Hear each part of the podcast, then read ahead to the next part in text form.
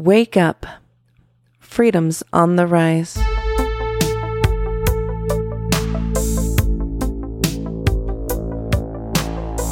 Welcome, ladies and gentlemen, to Freedom's Rising. Today is June 7th, 2022. This is episode 9 of Freedom's Rising. And a little bit on where you can follow Freedom's Rising. We haven't discussed much the specific socials. Uh, freedomsrising.live is the place to go. I'm also, I've launched a Telegram channel for Freedom's Rising to start housing the announcements of the episodes each day. And there's a Discord. I also have, and the Discord is not that built out either. Probably more built out is the tylerbloyer.com Discord. And then Flote is something I'd like to support with that project. It does have a Facebook page because of my legacy days of running a lot of different Facebook pages. It's sort of habit to sort of launch a page on on that platform, but I hardly use it. I don't have much of a following on that platform or any of the others really. And uh, Tyler Bloyer has different, you know, myself has different social medias than Freedom's Rising, so they're sort of split. And uh, m- more than likely, if you enjoyed the content created here, then connect with tylerbloyer.com and sign up for the email newsletter there and check out our live stream at freedomsrising.live where there's a 24/7 live stream featuring content from this podcast. So one of the ideas with launching the 24/7 live stream is just to have Freedom's Rising constantly streaming out there, right? We always are broadcasting Freedom's Rising, and there's a lot of solution oriented content in there, and we're making it unstoppable with the tech, or, you know, at least we're giving a good effort into doing that and learning the new tools so that even if there were a problem with the tech, that we, and we're talking more in regards of, you know, government overreach and tyranny and censorship. So, these things may not ever come to fruition. We may not have a problem with those things, but the idea was to create a unstoppable force, something that can't be stopped, you know, and that has a lot of mental power that goes along with it besides just having uh, you know this techno- technological platform developed and you know playing with all these new fancy tools and you know trying to build out this online existence for freedom's rising. But really as we've been discussing freedom's rising happens in the mind. Freedom's rising is an attitudinal uh, state of being, a way of being in the world that has to do mainly with the way that you understand the situation. So someone can be a W 2 worker and kind of be enslaved to that position and not have anywhere else to go. At least that's how they perceive it and not be able to make decisions for themselves. They feel like maybe their employer is going to have some rule over them, right? Well, someone who understands freedom in their life and has a, a lot of mental will and willpower towards manifesting consciously manifesting more freedom in the life of themselves and the lives of others would not consider that position in the same way. They would look at it more as a contract. Maybe it's their only one contract that they're currently agreeing to, but they can be terminated at any point, and that at that point they could go and move on to another contract and change is good and they would embrace that and move into new things in their life and there might be a struggle and they're willing to put up with that struggle. And really that's kind of how i operate. I, I, definitely like redundancy. I definitely like to have backup systems in place. But at the same time i also have a large trust and faith in myself that i will have the diligence at the time when needed to operate and deploy my skill set in other ways if needed or learn new things. That's the big one, right? Learning new things along the way, learning new skills and being able to implement them. And once you learn how to learn and learn how to implement and have the diligence to keep going, then you have a lot more confidence in your ability to thrive and survive, to, even if things go really sour or if something sudden happens in your life and you can adapt and overcome to that situation. So, really, flote is what I'd like to promote as people moving off of these mainstream platforms and getting onto another social media that they like might uh, enjoy and be able to use still. And something that we've discussed uh, uh since their 1.0 transition has had hiccups, but I do trust that the team over there will do what we were just talking about and adapt and overcome and get over these hurdles of building a new social media platform, which, like I said, is not something I've done. So um, I, w- I am great with technical support and perhaps one day you know our paths could align me and the flote team and i can be working on the tickets to help resolve these issues right but i think uh, currently things are going to stay the way that they're they are and i had to overcome a lot of issues this morning and with this show i do it early in the morning before i really kind of get to the rest of my day and that way i've sort of achieved one of my big life goals is to be the truth, speak the truth, live the truth, broadcast the truth. And uh, I know that might even offend a lot of people right there. The truth, you're saying you have the truth. And it's not, it's definitely not my truth.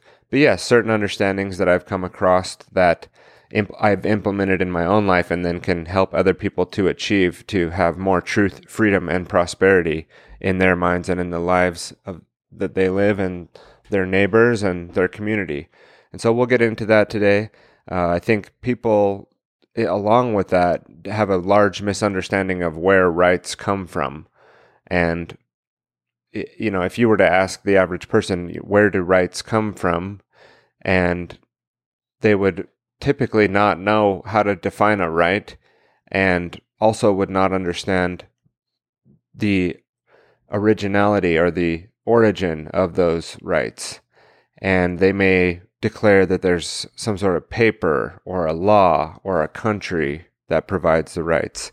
And by not understanding where our rights come from, we don't understand how to protect and how to maintain and properly explain our rights to others. So if you can't even define a right, then that would be you know the first stumbling block and i think in our society we are being led to think and when i say our society mainly the, the western world or um, in an, the united states of america is the region that i'm in people would again point back to the constitution or the government is what gives you your rights and it's great that our government has given us these rights or our military men uh, give us our rights or protect our rights and none of this is the case. Your rights come from the creator of the universe. The rights come from the creative force that is behind our reality. That's where rights come from. It's not something, and people would say that God is where your rights come from, and I wouldn't disagree with that. I would define it probably differently than the average person as far as what uh, God is, or at least I've thought about it to an extent more than maybe some people have. And I don't picture it as this sort of anthropomorphized Christian deity up in the sky, this like guy or, you know, this entity that's up there like designing things and thinking, "Who? Well, maybe we'll have a little rights over here, and we'll put a little some trees in over here." Like that's not the creative force that I'm talking about. The will of the universe and the creative essence inside of this place that we call reality is where our rights come from. And people, again, will call that God. And these rights are what you're able to do, what your actions are in the world, your actions that don't harm others, something that doesn't take away the rights of someone else or violate the rights in a violation. And violation and violence you know, these are deriving from the same etym- etymological history, being that it's violence, you know, something that uses force to harm somebody else is a wrongdoing, right? It's not a right to do that. Why? Because you don't own that other person. You can't legitimately claim ownership that you have the ability to do with that person's property, their body, that which you don't have the right to do because it's not correct it's uh, rights and correctness are the same thing. And so attempting to align our morality with this and understanding that, again, going back to representative government and the uh, democratic republic, th- this is assuming that you can create laws that aren't in alignment with natural law and call them legitimate, right, in man made law, and then believe in that enough to where if someone else is violating this pretend law that was made up and is not reflecting reality, because if it's a, a, under natural law, it doesn't need to be written down into the artificial. It doesn't need to become artifice. And men and women, you know, not just men, humans. And when we shorten it to men, that's what we mean, humans. We're not talking about masculine or men, uh, like as in like man or, you know, people with that are not women. We're talking about human. So it's just shortened to man or men, right? That's, it's not some like white male privilege dominant, do, dominance thing to say man. Uh, when man, uh, understands his rights properly, then it doesn't need to necessarily be written down. And that's where we start to get into the artificial. That's where we create an artificial entity and we have limited liability and things like this, right? Which maybe necessarily isn't such a horrible thing. Uh, you, that's, that's a hard one to pick apart. And it's the same with our, our corporations and being able to create lim- limited liability extends our scope and to be able to take more risk. And I don't know if that's a solution.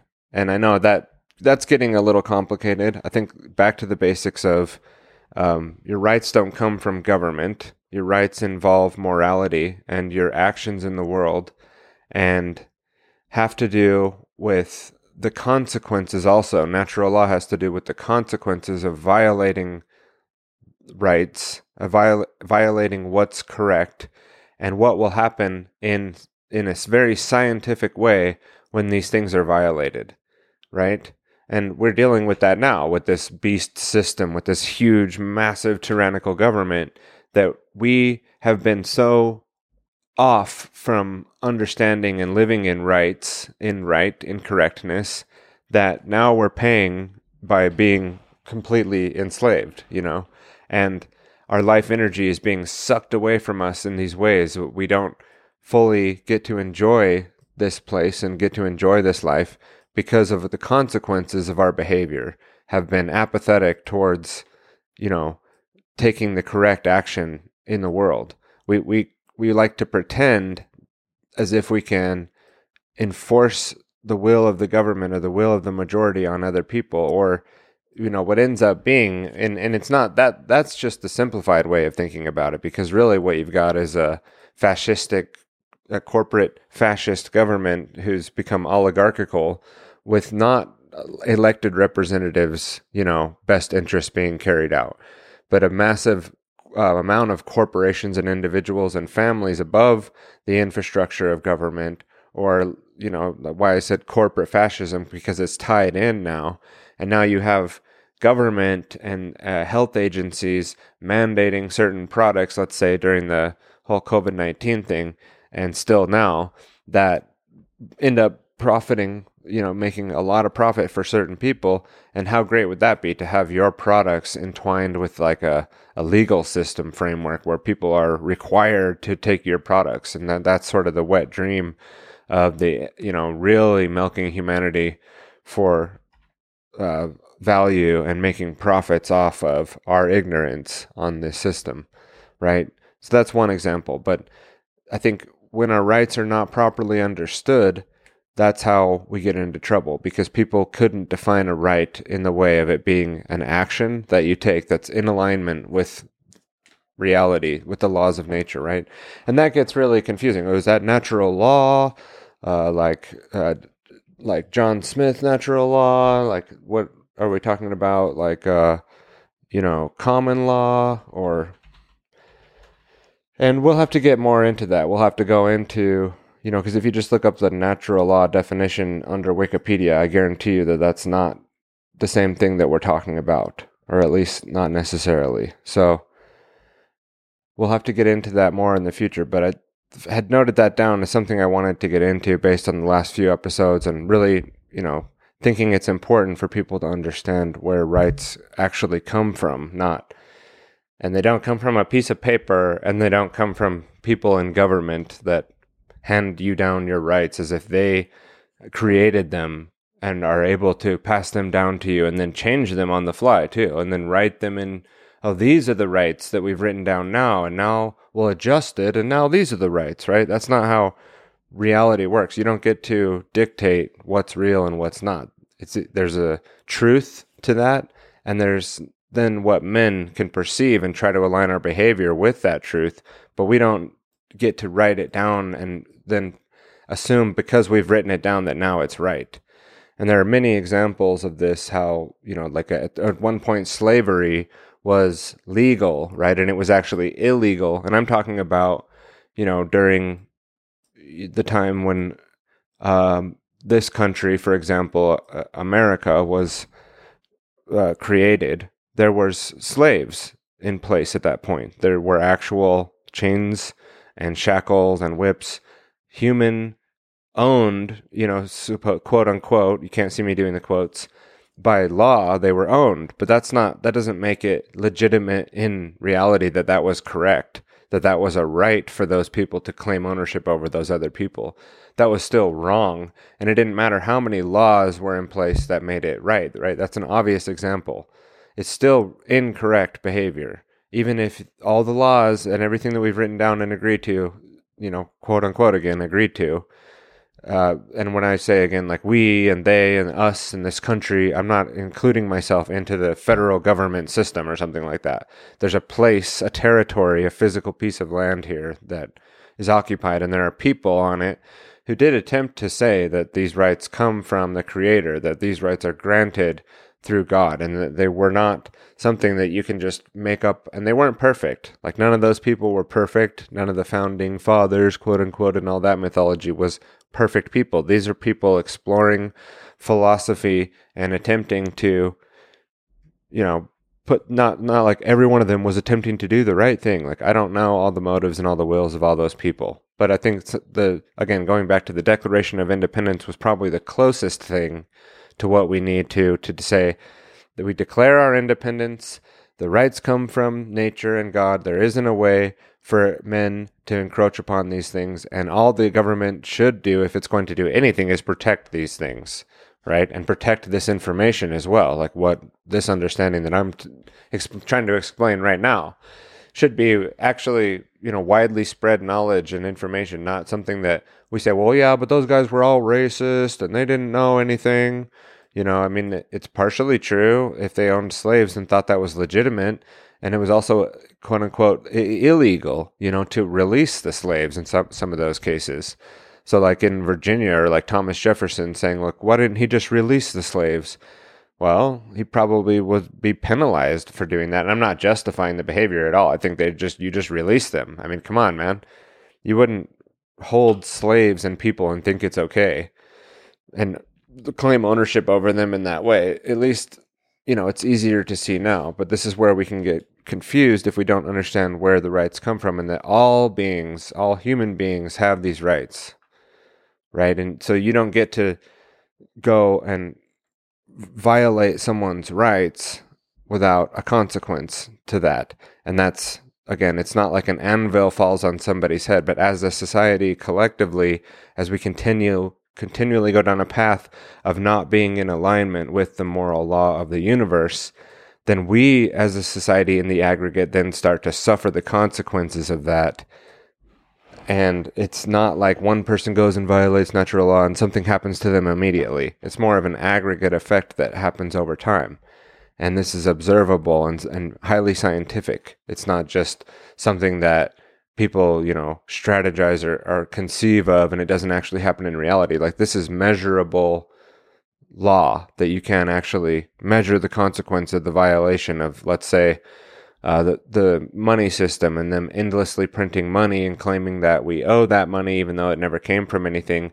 That sort of misaligned convection current that's not properly equated is going to have a problem and it's going to create a lot of chaos and pain and harm and suffering in the world versus you know trying to live in alignment with uh, how you can't create something from nothing and that it always needs to be backed by a certain amount of um, you know physical or uh, labor contract then you know the, the right words aren't coming to my mind but the point is is that you know this fictitious system of just printing money endlessly and to, to it could work to a certain extent to, to get to the point we're at now where uh, I'm not trying to say like there's going to be a major collapse and we're all screwed and everything's going to go down, but there are going to be some definitely financial strife and market uh, turbulence and some volatility coming up.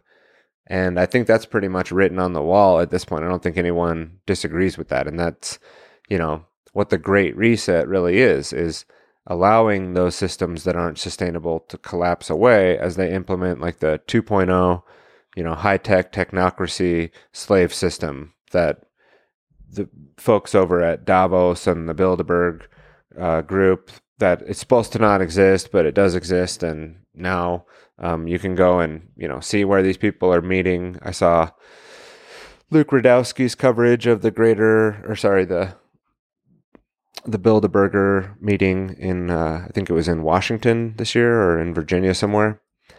And there was like nobody there, literally, like no people covering it at all. Like I think in years past, there's been riots and uh, thousands of people, if not hundreds of people, you know, out uh, rioting in front of the Bilderberg group meetings because they knew. I think this year they were a lot more strategic. That those being the Bilderbergers, the you know, highly influential people in, in our government, in our media, and uh, from around the world get together in secret, which used to be secret until actually it was Alex Jones basically that brought this to light for most people that this was happening and people were, you know, that's a conspiracy and it's crazy. And now, you know, it turns out that I think Klaus Schwab was uh, the head of that or the chair of the Bilderberg for for a lot of years, and now he's you know basically leading the Great Reset. He's like out in front telling you that, you know, how the world's going to be and that they're going to tra- use this opportunity to transform the society into the direction of how our molding hands will direct it. And he's like, this like evil villain dude, like perfect classical evil villain up there explaining to you like what they're gonna do with the future. And like you're not you'll own nothing and you'll be so happy so happy eating the bugs and with the chips in the brain and we can monitor the carbon energy output and turn off the switch if we don't like what you say. You know this is uh why the greater reset is important and uh, we'll be playing a clip today from the greater reset which again we we've been playing into the 24/7 live stream as well and uh, I'll look forward to this upcoming greater reset and you know it was a really exciting event. I think i'd like to be involved somehow. I'd like to get in touch with derek and and the guys behind uh, the organization teams maybe and be able to help with the tech or be able to help with the speakers or just get involved somehow. So that's something i need to do is reach out on that. Or if, if, if any of you guys are listening go ahead and reach out to me. But a couple things here to talk about next would be building community and what it's not, you know, and what it is and what it's not. Now, I did say that I was going to get into uh, how to create the digital mint article from the brain to finish up from last episode and talking about the CBDCs and Tim Picciot's talk and you know going more into Bitcoin and how governments, you know, couldn't have been behind it. There's a sort of internal argument in inside our quote unquote community that you know people who are more like Bitcoin advocates or maximalists just can't or don't want to see that or downplay it and almost like make fun of how other people see it that way. And I, I think that's just naive and silly, and we shouldn't, you know, discount the fact that that might be the case and that that might just be like i said the trojan horse that kind of gets everybody using it and gets the communities like ours excited about it and then uh, eventually they're like competing against each other with the cbdc and the bitcoin and all who's gonna win? It's all like a false dialectic like they created both and then they sort of roping you into using these forms of currency right?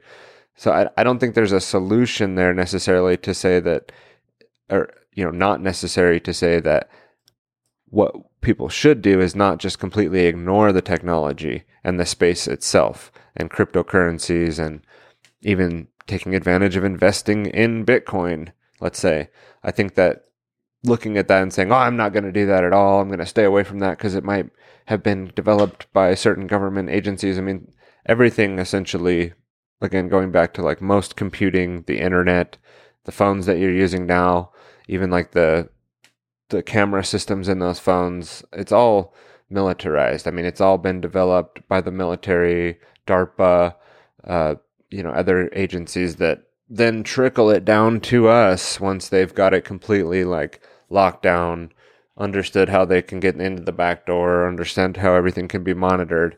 And that's what the article I was going to, you know, get into more depth on here. But I think I think we'll leave that for another episode where I'll tie that in, even maybe with like the Belt and Road Initiative and uh, talking about that. What I'll do is link to the article on how to make a mint, the cryptography of anonymous electric cash. And for now, I'll be linking to that in my brain, the web brain that goes over a June 1996 article talking about, you know, how to create a cryptocurrency and what the ins and outs of are having an open ledger versus a private ledger and how to confirm the payments and what to do with people that might be trying to hide information. And then thus, you know, like 12 years later, we get Bitcoin, which is actually in the open model, not the private model. And they've known, like they, people who research this type of stuff and the NSA and who sponsored this article or this research, they have known about the issues of having a private blockchain for a long time or you know things where people are able to conceal what they're doing which is called privacy and should be something that you should be able to do with your finances versus like having an open ledger something that can be inspected and verified by others and tying it back to IP addresses and who's spending the money. It, that's definitely a different model right? And what did we end up getting as the biggest model being pushed out there or the one that leads them all. Bitcoin, right, which is an open ledger. So, you know, I you could say you all you're drawing very loose connections there. I, I don't know. I think you should read this article or go through the research on it and see what you think. And so I'll link that in the show notes. Okay, so we pointed to it. We kind of did touch on it here, so that achieves that goal. Now, what I next, what I wanted to get into was about community and what building community is not. There's a lot of this going on right now with people very excited in community and getting out and building a community somewhere, an intentional community, right? You even hear the guys in, in the Greater Reset talking a lot about that, or in the Exit and Build Land Summit, and you know, getting out and you know, having people move on to a piece of land or something. I think this is what people envision is people will move on to a big piece of land and, uh, you know, Joe will start doing the cows, and Sally will start weaving the sweaters, and Jim is going to till the farm, and John over there, he's going to be making honey bees, and suddenly we'll have this system, and it's all going to work just perfect. And like the statistics on this, not that I've gone and like studied every statistic, I think are very high rate, like 95% of this sort of idea fails and it's due to a lack of understanding it's due to a lack of planning a, la- a lack of real intention and you know infighting uh, conflict resolution problems that come up. And i think the idea was the sort of altruistic or the uh, what's the word i'm looking for? The the fantasy of having this community. That wasn't the word i was looking for. There's a better one but uh, the idea that this is how it's going to be in your head versus what it actually is in reality and how those types of things could fall apart. And, you know, without much observation whatsoever, when we moved out into a more rural area two years back, and there's people in this area that definitely are, we want to align with and want to be closer with and would like to have more community with. But what is community?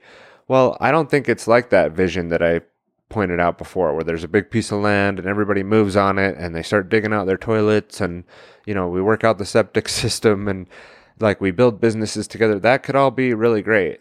But I think, you know, family is the first community. And you're, if that's a single person household, then you need to hold down uh, your family and your, um, sorry, the, there was some audio coming through and I was like, what is that?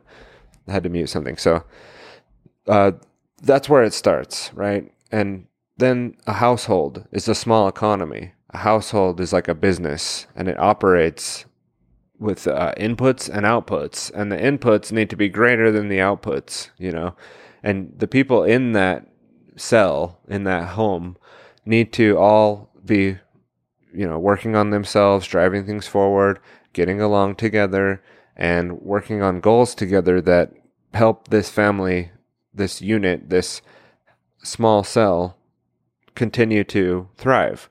And, you know, if there's children in that cell, children in that little, I don't know why I'm calling it a cell, children in this household, it obviously there's different needs and, you know, there's definitely a need for economic connections and things bringing in income. And then, uh, you know, lots of produce and groceries coming in. And those can come from the local community. But I think that you build it in this way. It starts with the individual, then the family, then the wider community, but they don't need to be like directly living on top of each other after that, right? The community even doesn't necessarily need to fully philosophically agree on everything. As long as it's more freedom oriented, right? And even then, as long as people are more, you know, self sufficient, I guess is the better way to say it. Or if they have produce and products and, you know, a skill to trade, let them, you know, continue to do that and thrive and serve the community. That doesn't need to be everyone moving on to a certain piece of land, you know, to be together in that way. I'm not totally discounting that idea, and I think that probably can be done correctly and planned out and a beautiful thing. And I've not had a lot of experience with that, so I don't want to stick my nose in and be like, oh, it's all crap. Even though there's probably really beautiful examples of how this could work in the way that people, I think, more traditionally think about when we talk about intentional community. Um, my intention in my community is for my neighbors to stay over there and me and my family to be able to stay over here, but interact with them through the markets or through just even door to door, like going to each other's house and visiting or, you know, visiting at local public areas and getting to know people and trading with them, right? And being able to go into business or even, you know, to help support their local businesses with our local business and things like that. And then hopefully yeah through our actions and through who we are as a person we can spread more consciousness. We can spread more freedom. We can spread the ideas of living under natural law in a system where we respect each other's rights not because the government wrote it down on paper but because we understand that right and that we're not going to go to war and help fund this federal government system any longer and that we will be breaking away from those things and exiting that system and building a new one.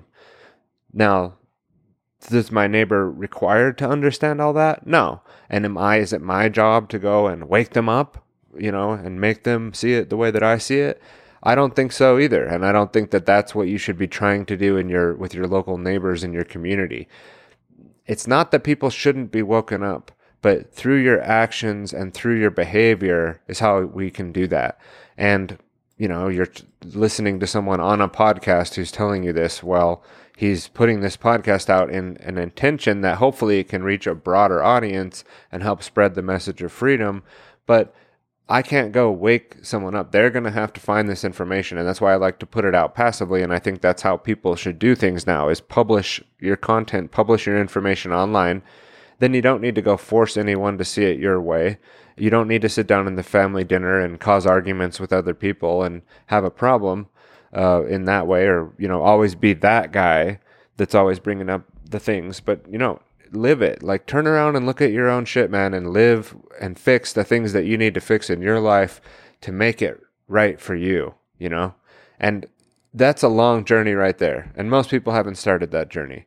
And if you're quote unquote woke up and you're awake now, like it's more than likely that you've made a lot of mistakes since waking up as far as like trying to wake other people up and having big problems in your life with confronting people on certain things or getting out and protesting out in the street or something like that or like running away and trying to start these intentional communities versus like just being like, oh, okay, I see. I'm not in alignment myself. I'm supporting this ABCD system that doesn't serve my values anymore now that I understand, you know, true morality and my consciousness won't allow me to do this anymore, you can go and fix your stuff and move away from that. And if you think people should be building community, start with that one unit. Make sure that household unit is strong and producing extra value to where the point where you're overwhelming with value and then can serve your community with that extra value. And that might take one year for some people. That could be a 20 year journey for somebody else.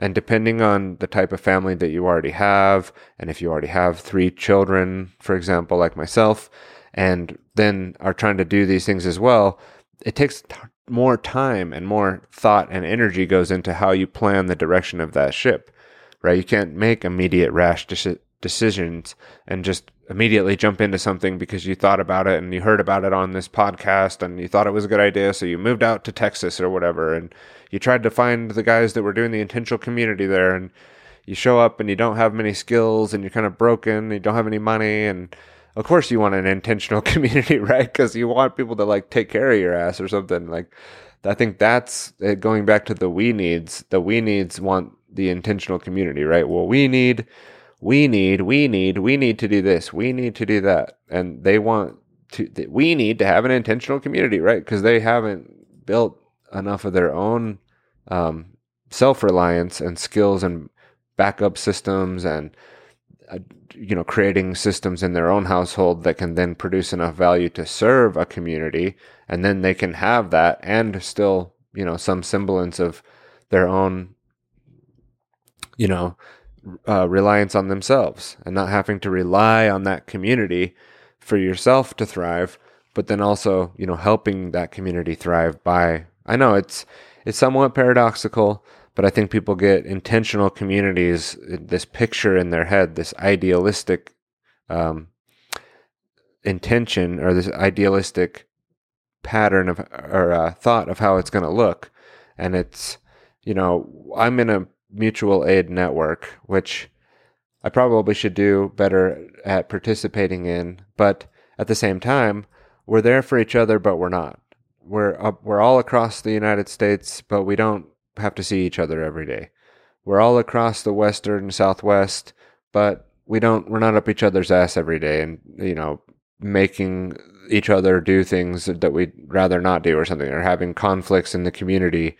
I, th- I think there can be that kind of thing, but for example, there's Freedom Cells, which we've discussed on this before, but there's also Caledonia, which I haven't brought up that name before. And Caledonia is a group of people that I'm networked with. I'm in the tribe, so to say. I think so anyway. And the it's a borderless tribe with a decentralized barter and trade network, arbitration system, urgent response team, and mutual aid society. Okay, and you can learn more about this in the show notes and also at caledoniatribe.com. And that is similar vein as freedom cells, but again, just because we are attempting to create and build and maintain a mutual aid network, it doesn't necessarily mean that we all have to like go live on the same piece of land or that we all have to like quit our jobs and run away from society at least that's not how I understand it. I, I do think that if you're a major government supporter and you believe in, you know, violating others' rights through using the force of government to get it done, or you know, violating, um, you know, others other rights that we discussed earlier in this episode, and using the force of the state to get your way or some way, or you know, that's what your main modus operandi is. Other word, in other words, you're a statist. I don't think the group is for statists. Okay, I think it's for people who are more anar- anarchistic, uh, libertarian. Uh, the word voluntarist comes to mind, even though I have major problems with that labeling. But I think people in this community, again with the quotes in my hands, know what I'm talking about. Okay, and a link to that in the show notes as well so you can learn more about Caledonia. And then we've talked about Freedom Cells many times, and uh, I'll link to that website again as well, and you can check that out.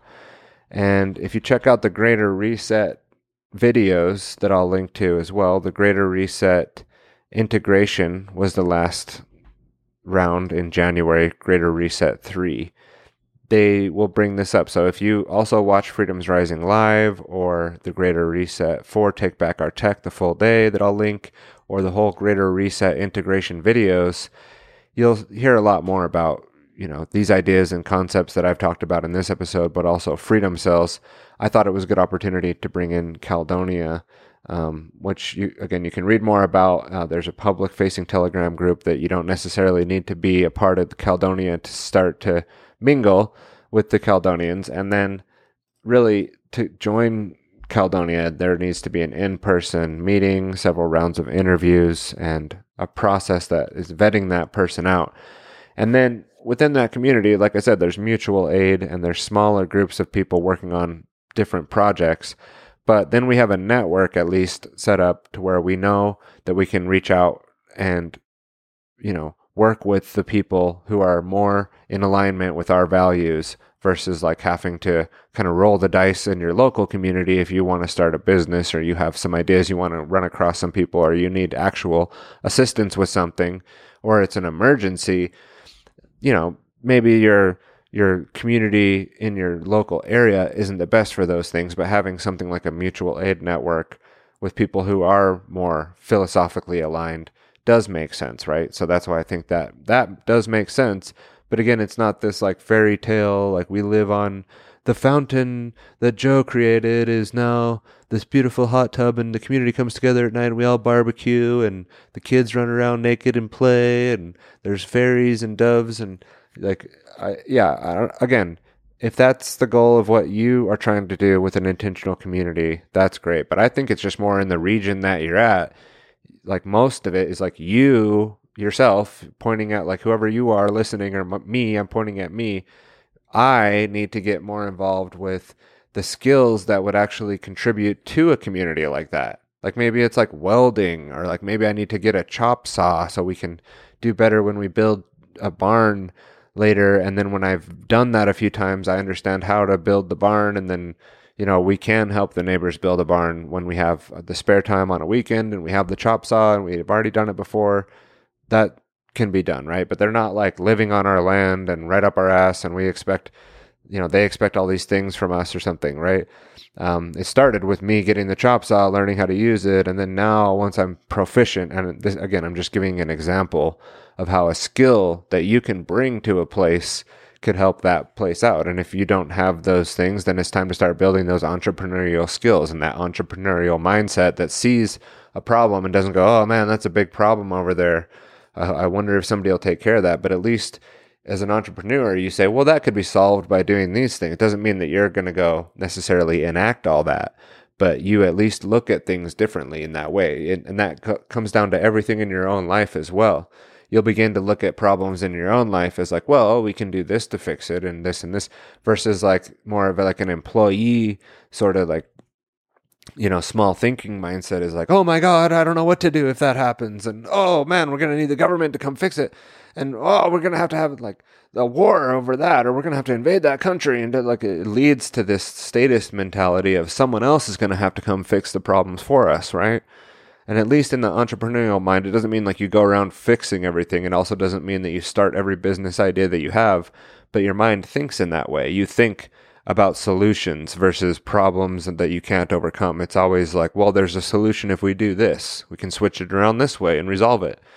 And then when problems come up in your own life and you have this mindset, instead of taking like a year to resolve some situation with your car or whatever it is, you just attack it and fix it right then and there because that's your livelihood. That's how how things happen for you. You're not going to put it off. You're not going to wait for somebody else to come fix it you will take ownership of that and responsibility in your life and, and then starting to help the others in your life around you by example do the same thing and especially your children right this is very important for our young children to be teaching this to so that they have the opportunity to see the world through the lens of empowerment and responsibility versus victimhood and you know, advocating your responsibility to a third party that's going to come take care of it for you. So maybe that's what the th- greater reset integration is all about. So, fitting in that vein, I'm going to be playing a clip now from Ramiro Romani. It's about 45 minutes, so it'll take this episode and extend it out. And it's his talk from the greater reset. And I like Ramiro. I like his approach. I like his website, Take Back Our Tech and there's a blog there with uh, information about his above phone and just this idea of digital sovereignty and taking back control over our digital life, right? And not just laying down and letting every corporation and every government take all of our data and use it in a way that benefits them and doesn't benefit us, right? That's not necessarily what technology needs to be. It can be that, and we can just passively lay back and let that happen. Or we can use this double edged sword as a tool in our freedom and in our lives with the understanding of our rights and implementing those in the text so that there's a chance for the future generations to not just be completely digitally enslaved in the di- digital gulags, right? So it's called Program Your Destiny Tech Strategies for Parallel Systems from Ramiro Romani at the Greater Reset 3 integration. Thank you guys for listening today to Freedom's Rising. Check me out at tylerbloyer.com or you can see this show on freedomsrising.live, the podcast feed there, and on the one great work network.com and all the other wonderful content creators over there at the one great work network. Thanks everyone for listening today. Enjoy this speech from ramiro and we'll talk to you next time. Thanks Let's get on to our next in person speaker. This person, Ramiro, has become a good friend of mine in the last year or so, two years going on. He's an instrumental part of the Freedom Cell Network, of the Greater Reset event. We truly couldn't do this without him and his team. And he's helping so many people, as he has here at this event, switch their computers from Google, Apple, Microsoft onto Linux, into open source operating systems, so they can close those doors and say goodbye to big tech forever. And that is real change, my friends. So I hope you will give your full attention to Mr. Ramiro Romani. Thank you, brother. Woo! We finally made it. Finally made it. All right. I just want to say that I am so thankful to be sharing space with you all, and I feel like we've all been working our butts off, flying over from all around the world to actually meet in person. And I know that Derek, myself, John, and all the volunteers who've made this possible have just been putting in the work. And I also see the people who are talking today. You know, there are so many technologies to pick from. I don't think it's possible for us to use everything, but what I do appreciate is that these people have the vision and that they are building, because that's the most important, important part of this. So I've just been along for the ride and the journey, and I've been helping out the Greater Reset and Freedom Cell Network, and I'm so excited to see where it's going to take us in the future. Along this way, I have been blessed to meet so many talented people, and I realize that we do have the power to tell the story. We have a powerful, we have we have this creative expression that needs to be shown, that needs to go ahead head to head with the mainstream media because they are just pumping out garbage. And they're pumping it over and over. So we need to speak even louder and show them what we can do. So I want to start my talk off with an animation. This story that we've been working on, I've been uh, writing personally and working along with some talented people across the world. It's called Reprogram Your Destiny, and it's about a robot story to disconnect from the network and find his own path of freedom. Let's play it. Us robots, we're comfortable in Network City. There's always work to do. The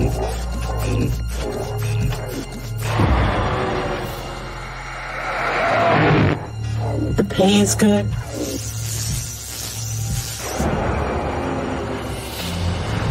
And the network even gives us security updates. Could there be anything better?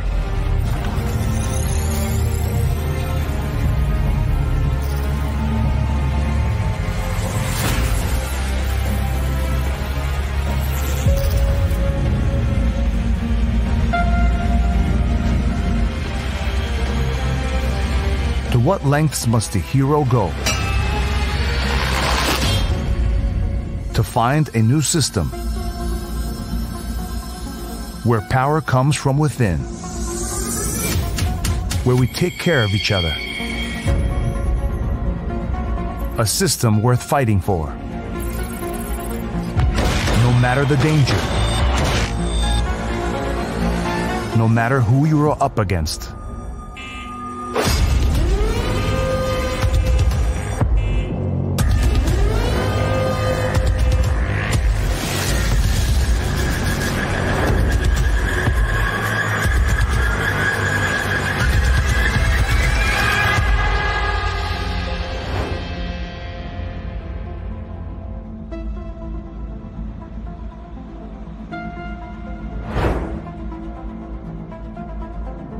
Out to everyone involved with this, Same, Uli, and Creative Revolt, who have also been helping out with Take Back Our Tech, who've also been helping out with the Greater Reset. Such, such talent. And I see it everywhere. And I'm so excited to be working on this with them. If you want to support this project, we, we had an ambitious goal to finish the whole animation by the Greater Reset, but we were like, okay, let's do the trailer. That, that was actually the first time I saw the full picture. And um, yeah, really excited to put that out.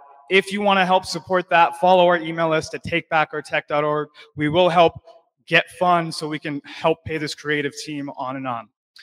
Okay, so what I'm going to talk about today is tech strategy for parallel systems. Let's get those slides. And I'm not here to sell anything today. I don't have a new project that I, am going to make the center or focus of, of this talk. But I just want to focus on simple things that we can all do today to actually build parallel systems with software that's out there and the computers that are sitting right next to us. Because I realized that after a long time that technology needs to be easy and what we're doing on it needs to work immediately. And it turns out that we already have all the skills uh, in our traditional education. They, they taught us how to do these simple things like make Excel sheets or write documentation. It just turns out we were never using them for the right purpose. So before I move on, I just want to do a quick visualization exercise. So please just close your eyes and join me for a second. I'm going to take a deep breath. I want you to picture you living your life's purpose with whatever wherever you are i want you to observe where you are in the world the people you're with and what you're doing. And my hope is today that what we just visualized we're going to use this technology to get you in that place with those people doing these things okay? So that's the goal for today here are the current challenges that I see as we're trying to form these independent groups and do things our own way, off banks, um, off of big tech. The problem is, is we've got people, we love the message, we're actually really well educated. We're really well educated. I mean, thanks to events like the Greater Reset, we've broadened our understanding of what we need to survive. The bad part is, is that we have a lot of this knowledge, but we're just not applying it. And so, what I would like to call and ask for from everyone is we need leaders with vision. And we need them to impart their vision on others and to convince them, maybe not convince them, but maybe to build a shared belief system so that we can work on these projects. That kind of goes in the next point underutilization of talent. Now, I didn't really understand this until yesterday, and I realized that I was trying to do a whole lot by myself at the T-Bot workshop. And uh, we were setting up, and it turns out I had forgotten to ask for projectors. So the, so the workshop is fucked, right? I was like, oh, God. And this, uh, this dude walked in, and um, he immediately just noticed that, and he started helping me with the projector. He brought the projector from out here, and I couldn't have done it without him. And it was just so amazing that to understand that sometimes all you need to do to make your vision happen is to ask. And if you have a vision that you want to make happen in your local city or your local hometown, whether you're starting a garden, then just ask. You see these people, you see this talent around that isn't being utilized, then and if you see that you can put two and two together and make it a win-win, make it sustainable for them, then do it. Figure out a way to make it work. Another thing that I see that is a little bit troubling to me is I think we're in our own little bubble. We're on Telegram. We, we all know each other in the space. We all know everyone who talks at the Greater Reset.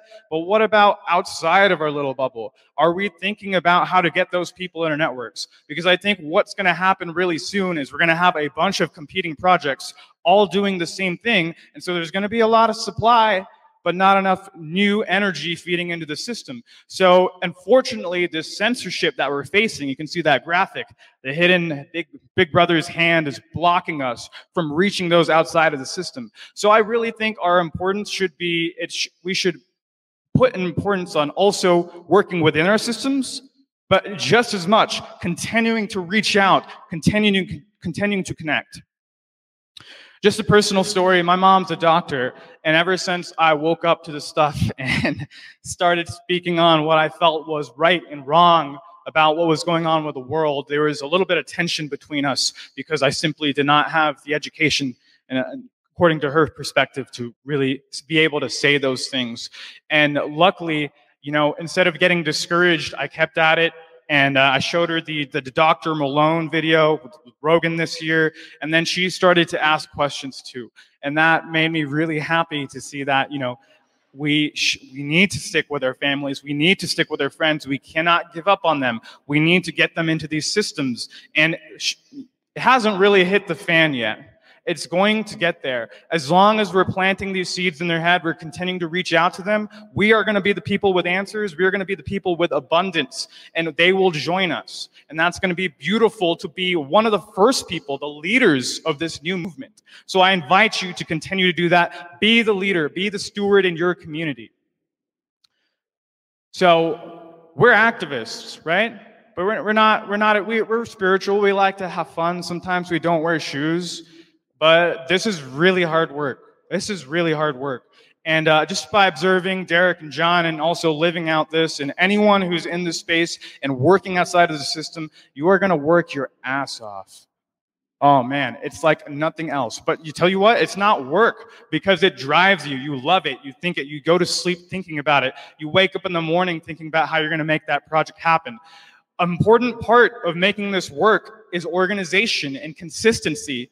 You need a shared concerted effort and you need tools to coordinate that. So a lot of this conference is literally held together by Excel sheets, right? Not Microsoft Excel, let's just say spreadsheets and documents. That's how this whole conference was produced. And this is a pretty big deal. Now, why couldn't we do that same things with their communities? We already have the skills, and I'm going to show you today the technologies that you need to use. Lastly, and I feel strongly about this, is don't work for free. We need to start thinking about how we can provide for ourselves. If we're not having a salary, we're not used to that cushy salary, and we're thinking about sacrificing that, making that sacrifice, we need to understand how to pay ourselves. So you need to be thinking win win. And this all ties into each other. How can we continue to provide for ourselves, whether that's having some sort of medium of exchange like dollars or crypto, or whether we're going to go live on land together that someone owns and have a relationship with them where we provide and they provide for us. Okay? We need to start thinking like that. So our solutions need purpose. Why are we doing that? Why, what, how are you living your life's purpose? We did that visualization exercise you know what your life's purpose is. It's the first thing that came into your heart. So be able to express that. Think about how you want to see that. Think about where you are currently in reality and how you can get there. We talked about organization and collaboration. We're going to talk about reasonable security and what that really means. We need to be resourceful. We need to talk to people. We need to build connections. We need to be observant of what is around us and we need sustainability. We need to pay ourselves. We need to people, uh, pay the people who work hard for us. And we need to have trust. We need to have a lot of trust because we're going to share a lot of sensitive materials with each other. We could jeopardize each other. So we need to spend the time to build those relationships and really put our life into each other's hands. That's the only way this is going to work. So, 2022, we have been educated. We didn't need no damn college. We just needed some activists spreading good messages. We needed to take self research, read books on our own, and I think we're doing that. Now we need to apply it.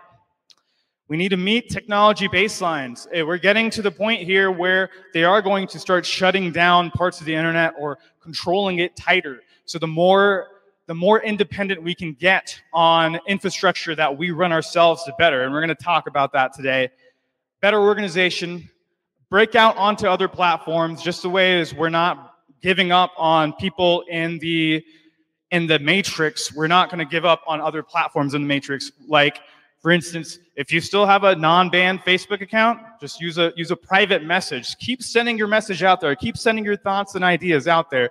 Don't give up on it. Fuck it. Use it for our own benefit. Take the parts of technology that we can for our own benefit and leave the parts we don't want We're going to continue to share in the real world. It's so, so important. that we share in the real world. Unfortunately, I see old people, young people, babies with masks on, and it makes me sick.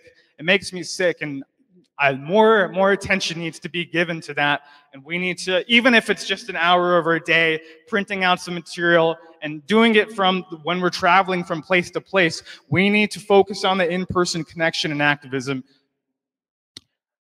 Lastly, taking these digital connections and eventually bringing them into physical. That is what the greater reset has done. It's brought us here in person. Know that you can do this. You already have the tools to do this. Maybe not as at such grand of a scale, but at least in your hometown, at least in your community with your friends and family. You have the power to bring people together and work on things. Digital into physical. Okay, so my I was a software engineer originally, and I got to see how things worked from the inside. And so I was aware of a lot of the nuances when it comes to privacy and security and who was really in control of the data and the energy. And as I started to go down the rabbit hole, I realized there was a point where it wasn't productive anymore. And as I kept finding new technologies, I, I, realized that some people weren't really focusing on the important things. So I tried to picture this with a tale of three users. The first person is a defenseless activist who is going and fighting the good fight, and they're actually doing really good work. They're doing in person work, but they're too reliant on unfriendly technology. And when the clock strikes 12, they better hope they don't get shut out because if they're not meeting their uh, uh, their uh, their technology baseline, they will get shut out. We don't they don't want good people to succeed, so don't rely on their tools. The defenseless person, unfortunately, does not defend their technology, and thus can get taken advantage of. On the on the other end of the spectrum, I've been more recently acquainted with the ivory tower uh, security paranoid conscious person, thankfully, from joining XMPP. And uh, it's kind of that experience is fun because I am sharing, I'm joining this new platform, XMPP, and I'm sharing these ideas of agorism, freedom, permaculture, and the Greater Reset. And that actually made, made me the most hated man on XMPP, which was really fun. I had to develop thick skin, and they called everything out. They were like, "Oh, you guys are gathering all the hubs on the map. No, thank you." Uh, I bet you're, you know, what's your uh, your privacy policy? Where your donations going to? Asking all these good questions, coming from a healthy place of skepticism, but at the same time, Everyone on XMPP, they don't share their voice. Literally, it's discouraged to leave a voice message. They don't use real names. I'm the only person using a name on there. And so, it, with the, the, the ivory tower person, they look down from their ivory tower and they're so protected and they're so secure. And they've, you know, they've uh, they're flashed their uh, they're flashed their firmware on their computer. They're using Qubes OS, uh, virtual technologies. They're on Tor all the time. What the fuck are you protecting, really? What the hell are you even doing? Because sometimes you have to go out into the normal world to make a difference, and that's where you get balanced. That's where you have a reasonable, uh, reasonable baseline of privacy and security, but you're still using your tools. You're still using your tools to reach people and make things happen in real life and reach tangible benefits. So that's T-Bot in the middle. T-Bot, the main character of Take Back Our Tech. He is he has a fallback plan for his data, all of his important data, his documents, pictures. He keeps all of that backed up and off of the internet in case he ever needs access to it. He is not using cloud-based programs as much as possible. He has it all installed on his computer. We'll talk about a few programs like that today.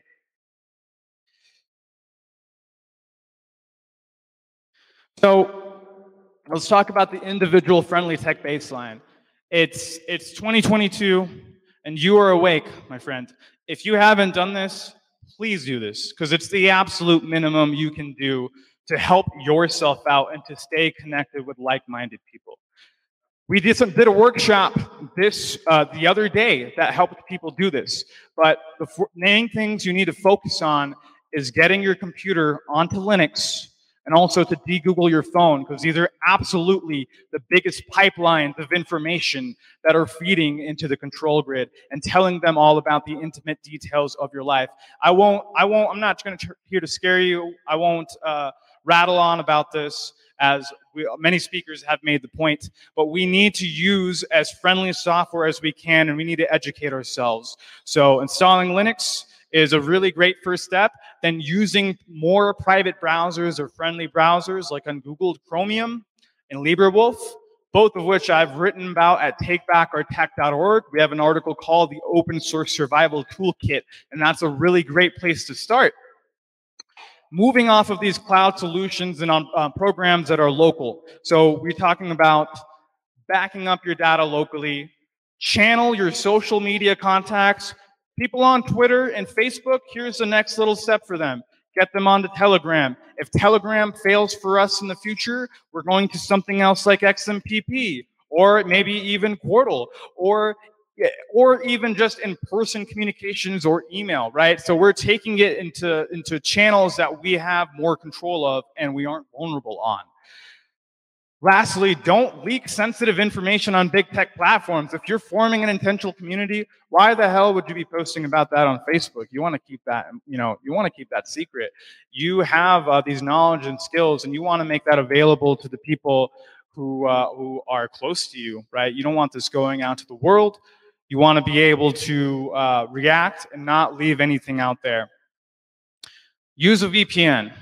I'll just leave that one there. We've, there's been several recommended. Mullvad is a very good one. And then secure communication channels, which we're going to talk about today, which are free and open for everyone, which if you have a phone on you today, we could spend five minutes and, and show you how to get onto XMPP as it's open, decentralized, and uh, available to the public, and you can run yourself. Private emails and video conferencing. So this is, I was talking about digital into physical. These are the digital tools that will eventually convert us into having physical relationships. So,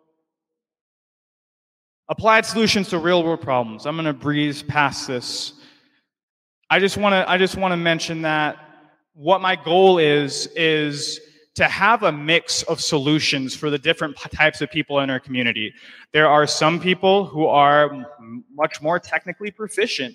These are the people who should be setting up their own infrastructure. And on the other side, we have people that are more skilled in other things like gardening or energy healing or whatever it may be. But these people don't need to set up their own servers. They can use more friendly services, or the best, they work together. The um, the technologist, whoever you are out there in your community, you need to step up and find a way to make this sustainable for yourself and your community. Imagine coming together and getting a donation for an XMPP server and providing that service to your community and having everyone talk together on it. It's a beautiful thing. We have to work together there. So the solutions I'm going to share with you, I'm going to actually show you how uh, I've built simple solutions that go from low, medium to high technology, to a high technology level. Okay. This is real activism. This is really tech. This is real tech activism out there. This is uh, pretty hard to do. Okay, looks like the slide changed. We set up this T-Bot workshop. Thank you uh, to the Greater Reset Morelia and the, the volunteers for making this possible. We had around 60 to 70 people RSVP. We had around 50 people sign up, and at the end of the day, we had around 20 people get their laptops installed on Linux. Can we give a round of applause to that?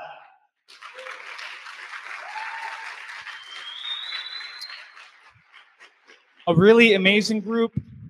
It, may, it warms my heart to see so much interest in, in uh, friendly technology and privacy, and it looks like the time is ready. And it was kind of interesting to see even though I was not there to uh, sell the USBs or anything, that people were interested in, in buying Linux disks, and we, we sold out of those. And this is something that's really easy to do. So I'm just going to show you how I use simple tools to do this. Create a, a survey that people could use to respond, set up the workshop, and, and set this out. So again, the leadership for this, it's easy to install Linux. Okay, anyone, if you've installed Linux, you could teach someone else. And that's the way that this has to propagate. It's just like a seed dropping an acorn on the ground and planting more seeds. Seeds. It's the energy of knowledge and life and continuing itself. So maybe you take the torch now and you can do your own take back our tech community event like this. So the way you can make it sustainable, for yourself is you can have a donation or anti-price. I know for a fact there's going to be another uh, workshop. If you didn't get Linux on your computer, there's going to be a gentleman, uh, Sylvan, who's going to be in there at 4 p.m. doing another workshop, so you can do that. So let me just show you what this entry form looks like.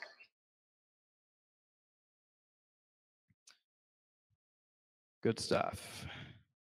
This is CryptPad. This is the first tool I want to show you. We had a gentleman in the audience using CryptPad. It's a great tool. And check out all the information you can get with it. So you can get people's names, emails. You can ask them detailed information. Think about how you can use this for other purposes. If you have an intentional community and you're screening out people's interests, responses, and skills, think about how you can use this simple form to have an exchange of energy with your community and take that information in.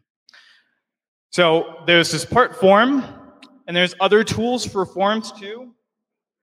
We have Framadate, which is this organization called Framasoft, uh, that's from France, and uh, they're working on an amazing suite of tools. But this is, I like, I'm sharing these because they're really easy to use. You could go to the site right now and use it yourself and create a poll. That's why I'm sharing these because they're really easy to use.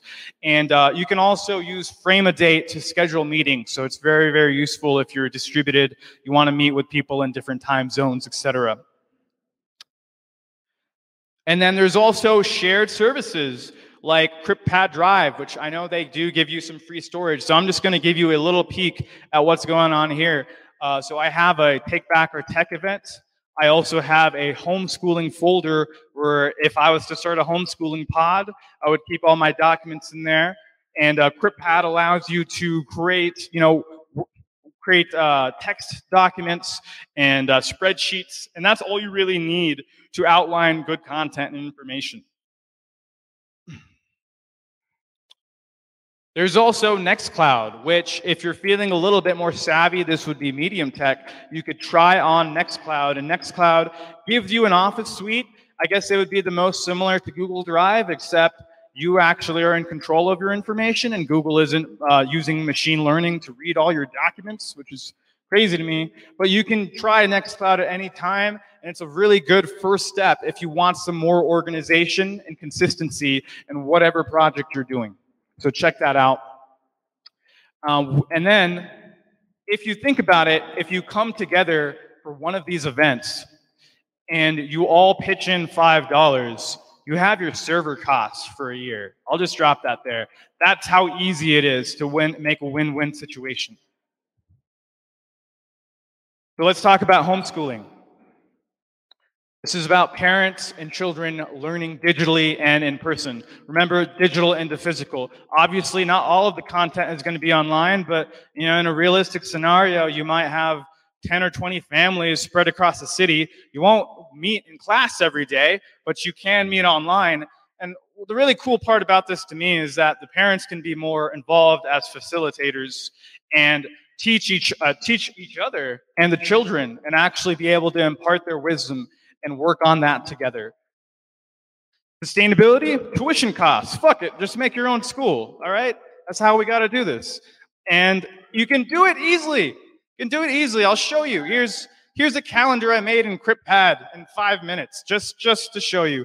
All right, what we got going on? Um, it's it's tomorrow. Wait, I got the days messed up. That was yesterday. But we did yoga and stretching in the morning. Let's click in this. Oh, nice. They're using uh, they're using above Privacy Suite to actually hold. so they're meeting on Jitsi, right, which is an alternative to Zoom. And above agency, we run our own Jitsi server, but you are free to run Jitsi yourself, or you can use the public instance. And you can see that we're joining on right here. We can have a video conference with anyone. We can get the link and we can invite anyone. They can join from their phone or their computer.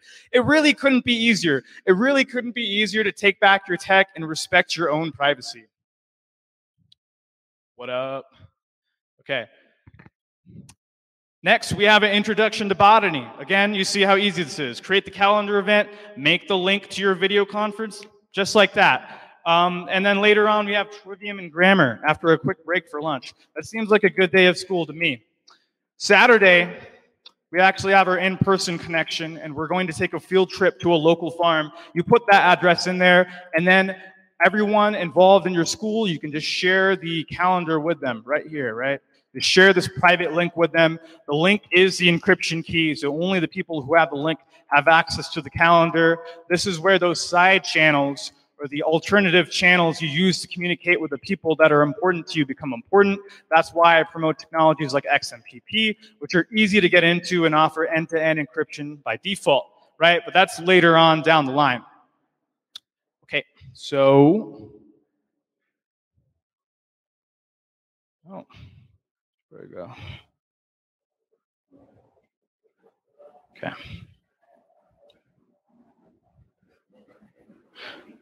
All right. Next, local markets and Agora. This is something we ha- absolutely have to do if we want to have income in this new world that we're creating together and collaboratively. Um, so we just, you know, we want to know where we need to go to for a mechanic or if we need help moving things or whoever has the truck. It's it's literally a simple spreadsheet with people's information on it. And all it needs is a community organizer. And then here's a cool idea I had. What if there was an escrow manager and an escrow manager would be for like big purchases. It would be like someone you trusted in the community, and it'd be like, okay, I, I really want someone to work on uh, my backyard garden and set up fencing for it. It's like a three thousand dollar project, and the community manager could actually hold the escrow while we waited for the service to be retrieved. And then the escrow manager could also get a percentage for that and help manage and facilitate and bring more people in to this simple spreadsheet that has so much power. Let's take a look at what the spreadsheet might look like in the real world.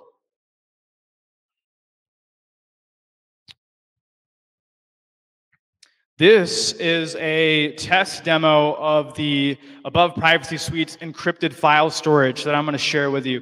Obviously, some stuff going on here. Oh man, people messaging me. All right. So check this out. Look how easy this is. This is not this is not work. This is absolutely not work. So we've got four businesses here. Health Kombucha Brews. We've got a website developer. We've got their contact info. Look at the diversity of contact info. We've got an email the above uh, privacy suite email. We've got an XMPP account. We've got a phone number. We've got a normal email. We've got their preferred payment. We've even got crypto addresses for whatever crypto you and your community decide to use, or hell, maybe you'll use gold and silver. And then you've also got the products that they are currently selling. So imagine that this uh, this software specifically, and also CryptPad, they're collaborative editors, right? So you can invite people in to edit them. And what I would suggest is you just keep a hard copy you keep updates so no one goes in and like deletes everything. Obviously, you trust the people; they wouldn't do that to you. But in case they did, you know, uh, keep a backup there. Um, but it's really easy for people to go in and add their own thing, and it's it's really fun to look through. Right? Next time anyone asks a question, I'm looking for someone who grows okra. Boom, send them this. That's right. Okra is delicious. All right. Um, the other way we can communicate is through XMPP. I have this uh, great article on takebackourtech.org called uh, XMPP Comeback or XMPP The Comeback Story. Um, and I was uh, very humbled to have it hit the front page of the tech tech uh, internet or publication Hacker News. And um, basically, this is revitalizing this 20 year old technology, and it's come to the point where it's free and available for everyone. And you can have voice calls, and you can have video calls, and you can have end to end encrypted messages. Uh, really easy to set up, and it's open and decentralized to the point where anyone can set up their own server. So I'm hoping that we use these office suites, which you realize there wasn't really that much personal information in there, right? We use that as a channel to get into more uh, close, um, intimate communication channels like XMPP, eventually meeting up to do cash meetups or cryptocurrency or even barter. This is how to exist outside the system. You have to be very methodical and strategic, but this is the safest way to do it because I want to see success for your business and I don't want you to take on any heat. And enough people start doing this, there's nothing they can do to stop us. Who, who gives a shit if they crack the encryption? You know, they're going to crack the encryption and see that we're selling eggs to each other. It doesn't matter. We just we just need to do it, okay? Woo! Thank you. Love you guys. All right, so here's a cool concept that uh, James Corbett uh, mentioned a few months back called REKO rings, which instead of going into a physical location and, and meeting in person with the farmers and actually doing the exchange there, REKO rings work by making the orders beforehand and then one person in, is in charge of paying and going to go pick that up. So in a freedom cell, I could work, see this working really, really well, as in uh, uh, someone goes out to local farmers and gets an idea of the produce that they're selling, and then makes that available to their freedom cell community and a weekly bulk pickup. Think how much more efficient that is for both the farmers and the producers. It's really easy for you. You just put your order in and you pay one person the person that is managing it all, of course, takes a percentage of fees for their own sales. It's sustainable for everyone involved. This is literally how we create parallel systems. So let's check out what a uh, what a setup would look like. Let's see how hard this would be. Beep, beep.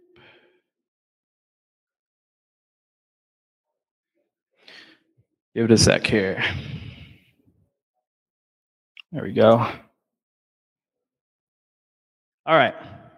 So you see here, we've got some initials up here. These are the, these are the co-op members. You don't have to do it like this. This is probably a complex way to do it. A little bit of Excel magic. Um, that probably still doesn't work either. But it's just going to show you how simple the concept is. You've got name, you've got initials for the people in your freedom cell here, right? Or nicknames or whatever. And then you have uh, their total cost, which is a sum of all the products they're buying. This week we've got sauerkraut organic berries, free range grass fed eggs. That doesn't make any sense. Grass fed eggs? Eggs don't eat. Um, and a big organic produce box. And so every week you would go in and you would put in the quantity for the things you want to buy and you would get a total up at the top. This would take maybe around like you could do it simpler than this. This could take 15 minutes to put together in the spreadsheet. And what is the effect? Well, the effect is that people have a direct connection to their farmers. They know how much to pay. You, we, uh, this total cost would be paid to the organizer of the REKO ring, right? So they would pay him, uh, him or her directly, and they would go pick it up. That transaction could be taken care of which, whichever way you want. They would go pick the groceries up, and they would either go deliver it to the house. I think that would be pretty cool if your friend delivered groceries to your door. Definitely, I would pay an extra fee for that. And um, this is exactly how you would implement something. And it's easy to do. We could spend, it wouldn't take too much energy to do something like this, okay? So that again is the intention for this, to show you low tech ways to make real world change. All right. We're getting to Freedom Cell digital infrastructure. What actually does a freedom cell need to operate effectively? You know, there's so many different areas we need to be good on, uh, not just the gardening, but the defense um, and the health and the um, and the education so many different aspects that need to be coordinated. And so for this, we need an organizer, someone to lead the Freedom Cell, working alongside technologists. The technologists work to bring in new Freedom Cells member, teach them, right, actually write educational content to show them how to use the software.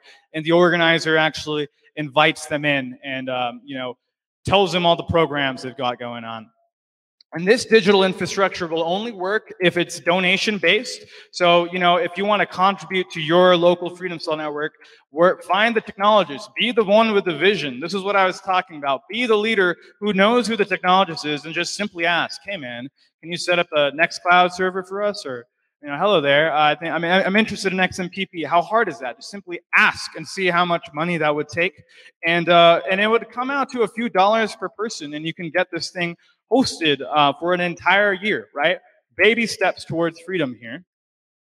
And so I have a few ideas for what your local freedom seller project should have as just as a baseline to be in control of their own content and communication.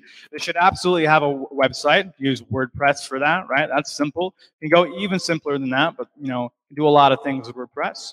Your office suite, you can use Nextcloud or CryptPad which is excellent. I just showed you how easy that is to set up. It takes five minutes.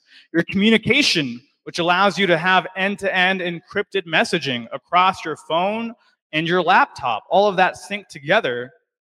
And uh, having voice and video calls with each other individually, and then Jitsi video conferencing for you all. You have pretty much every modality you need from person to person or person to group. A mailing list is also important. You can just simply send out emails to and your entire list of people, or you can use a, a mailing tool. And I talked about video conferencing. That is the absolute baseline you need eh, to have the communication. As I get to know Derek and John more and more and understand what this idea is and what it takes, the most important part is communication, okay? So that's all these tools. That's what they help you do. All right. I'm just going to talk about what I'm going to work on this year. So this is our roadmap for Take Back Our Tech, which of course is our educational initiative, takebackourtech.org. Please join our email list if you're out there watching. This is uh, my full-time job. And uh, I would say that we have a lot of important stuff on the roadmap. But this year, I want to take a focus on teaching people server administration. So this goes out to those technically proficient or technically inclined people out there that want to run software for their own local community. So hopefully this content will be good for you. So in quarter one of this year, we're going to teach you how to pick a friendly server host, and I'm going to point out some good companies. Uh, basic server administrations, and then also I'm really excited to be able to test out Beechat Network. I'm hoping to get to that in here in just after the event and show you what a mesh network looks like with post-quantum encryption.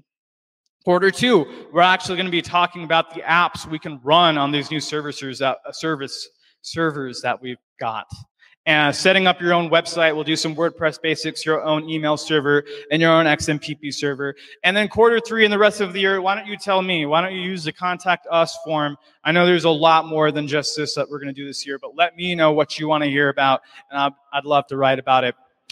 If you are a technologist and you want to get involved and you want to help write, please reach out to us in exactly the same way. We'd love to have you. And our company, Above Agency, which sponsored this event, the creative team uh, that helps with the greater reset and freedom cells, we are also working on big things. So I love to offer all this open source software for you to free, and I also would love to host it for your behalf as someone you can trust. And this is what the new services we're going to have available for you this year. So you can go to abovephone.com slash suite or abovephone.com see all about the current services we have now, which are VPN, email, Jitsi, XMPP, and your own private search engine. Next year, we're going to do even more. Uh, Derek has been highlighting how important it is to get connected with different languages. Okay, I got you on software for that. We're going to use Libre Translate and allow you to translate your text into 20 different languages. How, how awesome will that be? We're going to improve, continue to improve our search engine. Thank you. We're going to continue improving the knowledge base of the above phone and give you more resources there. Quarter two, we've heard uh, we've had a great success with the above phone, and our customers have been just saying, please, get, uh, you know, let us know what else we can get with the phone. We want more EMF mitigation strategies. So the next thing we're going to do is offer an Ethernet adapter that you can get with the phone. So now you don't even need to connect with Wi-Fi. So that's going to be awesome. Uh, we're also going to have an EMF sleeve on the phones, as well as cases and screen protectors. Quarter three, we're finally going to take it up and uh, ha- offer you encrypted file storage. We could even run CryptPad. We're still evaluating what tool is the best and easiest to use and giving you an office suite that you can run if you don't want to run yours yourself. And of course, we're going to expand our VPN coverage to the Eastern Hemisphere because right now we're only in the United States. Quarter four, I don't know, you guys can tell me if you're interested in this, but should we make an above laptop?